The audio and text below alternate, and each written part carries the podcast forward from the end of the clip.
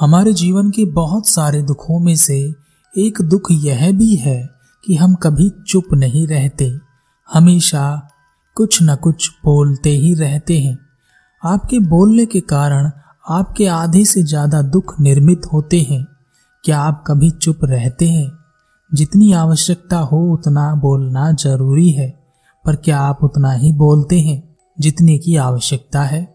या आप अनावश्यक बातों को भी सारे दिन बोलते रहते हैं।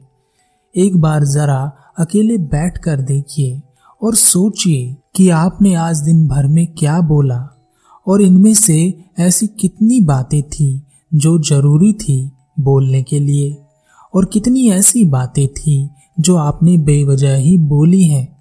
परिवार में भी झगड़ों की वजह हमारा बोलना ही बनता है। हम में से कोई भी चुप नहीं रहना चाहता। हम एक दूसरे को सुना देना चाहते हैं, जो भी हमारे मन में है। सब निकाल कर दूसरे के दिमाग में बिठा देना चाहते हैं। उसे समझा देना चाहते हैं कि देख, तू गलत है और मैं सही हूँ। यह कहाँ तक सही है? क्योंकि दूसरा भी तो यही कर रहा है। और आप एक दूसरे की सड़ी गली बातों को ग्रहण कर रहे हैं। फिर समय के साथ आप हमेशा उन बातों को खोजते रहेंगे और एक दूसरे को सुनाते रहेंगे। यह सुनने और सुनाने का माहौल ज़िंदगी भर चलता रहता है। पर इस प्रकार हम खोते क्या हैं? हम खो देते हैं अपना समय, अपना जीवन, अपनी सोच और समझ और वह कीमती पल जो जिए जा सकते थे, जिनको अनुभव किया जा सकता था। जिनमें आनंद प्राप्त किया जा सकता था। और हम पाते क्या हैं? कुछ नहीं। सब व्यर्थ और सब नष्ट हो जाता है। हमने क्या खोया है? इसका एहसास कुछ ही लोगों को होता है। बाकी तो जैसे उन्हें अपने आने का पता नहीं है, वैसे ही उन्हें अपने जाने का भी पता नहीं चलता। एक गुरु का एक शिष्य बहुत ही वाचाल था। वह बहुत ही बोलता था। सारे दिन भर इधर उधर की बातें एक दूसरे से लगाता रहता था। वह भिक्षा मांगने जाता और वहाँ से अलग अलग घरों की कहानियों को लेकर आता, उन्हें दूसरे शिष्यों को सुनाता, एक शिष्य की दूसरे शिष्य से बुराई करता और अपने आप को अधिक महान बनाने की कोशिश करता रहता, खुद की ही बढ़ाई अपने मुख से करता और कहता कि मैं एक बड़े घर का लड़का हूँ चाहता तो आराम से ज़िंदगी जी सकता था। पर मैं यहाँ सत्य की खोज में आया हूँ। मेरा बलिदान महान है। एक दिन गुरु ने अपने शिष्यों से कहा, आप सबको एक माह के लिए कोई एक संकल्प लेना है। इससे आपकी संकल्प शक्ति प्रगाढ़ होगी और आप में शक्ति का संचार होगा। तो आप अपने हिसाब से कोई भी संकल्प ले सकते हैं। और जिस किसी का भी संकल्प टूटता रहे, वह अपनी दैनिक दिनचर्या पर वापस लौट आए। सभी शिष्यों ने अपने हिसाब से छोटे बड़े संकल्प लिए और गुरु को उनके संकल्प से अवगत करा दिया। पर वह वाचाल शिष्य अपने आप को बड़ा दिखाना चाहता था तो वह सीधे गुरु के पास पहुँचा और गुरु से कहा, गुरुदेव, मैं कोई छोटा मोटा संकल्प नहीं लेना चाहता। कोई अपनी तरह का एक बड़ा संकल्प लेना चाहता हूँ। कृपया आप ही बताएँ, मुझे क्या संकल्प लेना चाहिए? गुरु मुस्कुराए और गुरु ने कहा, क्या मैं जो संकल्प तुम्हें दूँगा, तुम पूरा कर सकोगे? तुम्हारे लिए संभव होगा। तुम्हारे लिए यह संभव नहीं है, इसलिए खुद ही कोई संकल्प ढूंढ लो। शिष्य ने कहा, नहीं गुरुदेव, आप जो कहेंगे, मैं वही संकल्प लूँगा। आप बताएँ तो सही, मैं पूरा करूँगा। गुरु ने कहा तो ठीक है, तुम्हारा संकल्प है कि तुम एक माह तक चुप रहोगे, कुछ नहीं बोलोगे, एक शब्द भी नहीं। शिष्य ने कहा, गुरुदेव, यह कैसा संकल्प है? यह तो बड़ा ही आसान है। एक माह तक चुप ही तो रहना है। कोई बड़ा संकल्प दीजिए, जैसे बाकियों ने लिया है। गुरु ने कहा पहले तुम इस संकल्प को पूरा तो करके दिखाओ। शिष्य ने गुरु की बात मान ली। शिष्य ने गुरु की बात मान ली और वह उसी समय चुप हो गया और मुड़कर वापस कुटी की ओर चला गया। उसे चुप रहना बहुत आसान लग रहा था। एक दिन उसने जैसे तैसे करके काट लिया, पर अगले दिन उसके मन में बोलने का बोझ बढ़ता चला गया। तीसरे दिन उसे भारी लगने लगा चौथे दिन उसे अजीब लगने लगा क्योंकि सब लोग आपस में बात कर रहे थे और वह चुप था। वह भी अपने मन की बातों को दूसरों के सामने रखना चाहता था। उनकी बोलती बंद कर देना चाहता था, पर वह कुछ नहीं कर पा रहा था। इसलिए सिर्फ़ अपनी आँखों और चेहरे को बनाता रहता। कुछ दिन और बीते, उस शिष्य का हाल बुरा हो गया। वह बीमार सा हो गया, उसे खाने पीने का भी मन नहीं करता। वह बस बोलना चाहता था। वह गुरु के पास गया और लिख कर गुरु को बताया, गुरुदेव, मैं बोलना चाहता हूँ। बिना बोले मुझे सांस नहीं आ रही, मुझसे जिया नहीं जा रहा। मैं क्या करूँ? संकल्प तोड़ दूँ? गुरु मुस्कुराए और गुरु ने कहा, संकल्प टूटने के लिए ही होते हैं। पर जो संकल्प को बचा लेता है, वह अपनी भीतरी शक्ति को जगा पाता है, और जो अपने आंतरिक शक्ति को जगा लेता है, वही जागृति और समझ की राह पर आगे बढ़ पाता है।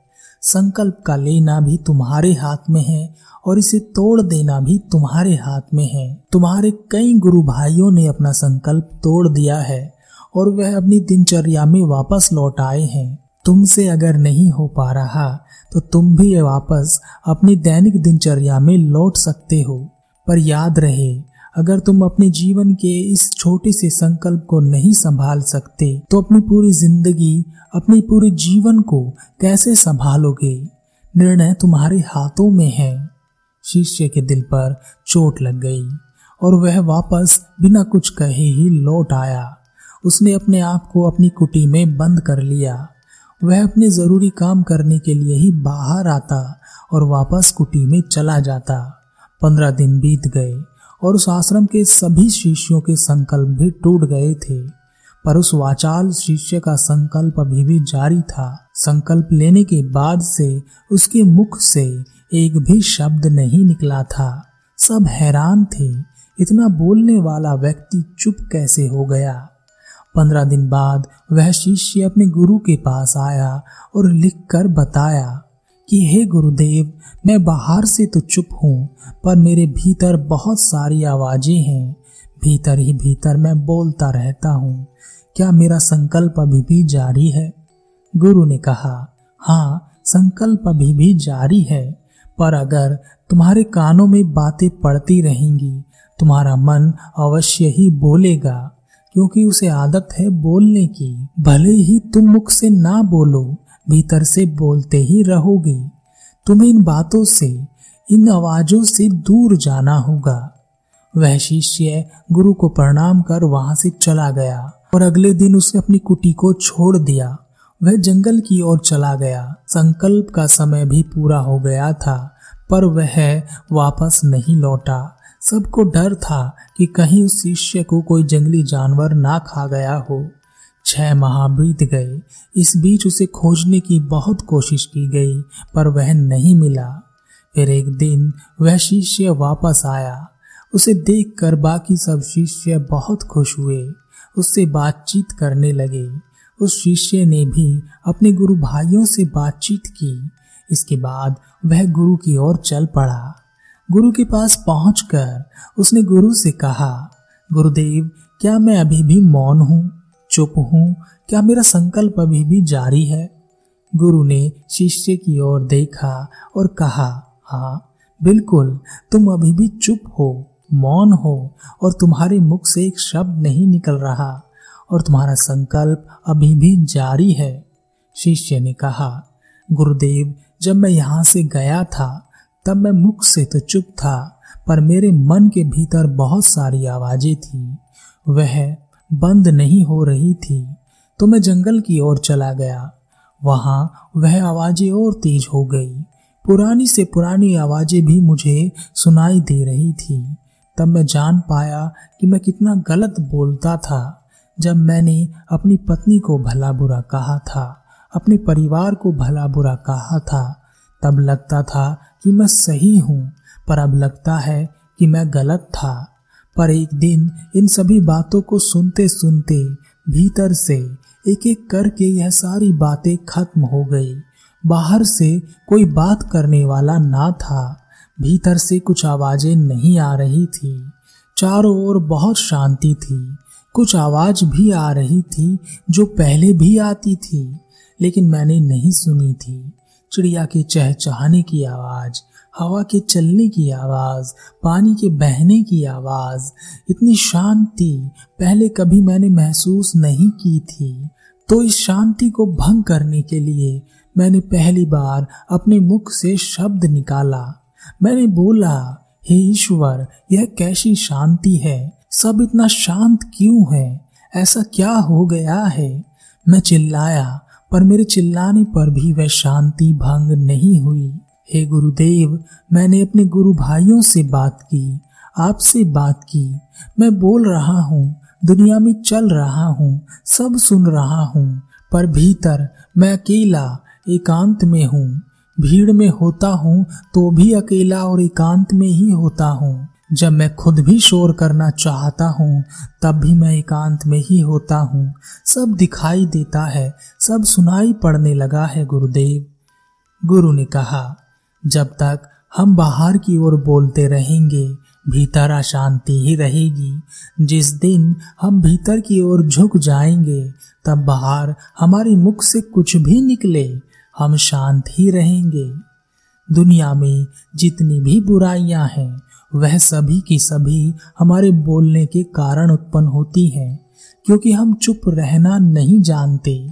हम हमेशा बोलते हैं, बेतहाशा बोलते हैं, जितना बोलना चाहिए उससे अधिक बोलते हैं, और हम हमेशा दूसरों की बोलती बंद कर देना चाहते हैं। बस यही हमारी ज़िंदगी का मकसद बनकर रह जाता है। हमारी सारी ऊर्जा हमारे बोलने में ही नष्ट हो जाती है। ऐसे पति पत्नी की ज़िंदगी में हमेशा दुख भरे रहते हैं, जो सिर्फ़ एक दूसरे को सुनाने में लगे रहते हैं। कभी एक दूसरे की सुनना नहीं चाहते और चुप होना तो उन्होंने जाना ही नहीं। दुनिया की सारी लड़ाइयाँ बोलने के कारण ही हैं, इसलिए हमें उतना ही बोलना चाहिए जितने की आवश्यकता हो। व्यर्थ का बोलना हमारी ऊर्जा का नष्ट हो जाना है, और यह बोलना ही हमें कभी हमारे भीतर की ओर लौटने नहीं देता, क्योंकि यह हमेशा हमें बाहर की ओर ही रखता है। और बाहर क्या है? संसार के अलावा। भीतर के संसार की ओर लौटना हो तो मुँह को चुप ही करना पड़ता है। इसलिए जितने भी बुद्धत्व हुए हैं, सब एकांत की ओर गए हैं, ताकि उन्हें ज़्यादा बोलना ना पड़े, ज़्यादा सुनना ना पड़े। वह एकांत में रहें और शांत रहें। भीतर की यात्रा कर सकें। लेकिन अगर आप चाहें तो इस संसार में रहकर भी एकांत में रह सकते हैं, शांत रह सकते हैं, पर इसके लिए आपको अपनी ऊर्जा बचानी होगी, जिसे अब तक आप व्यर्थ के शब्दों में नष्ट करते आए हैं।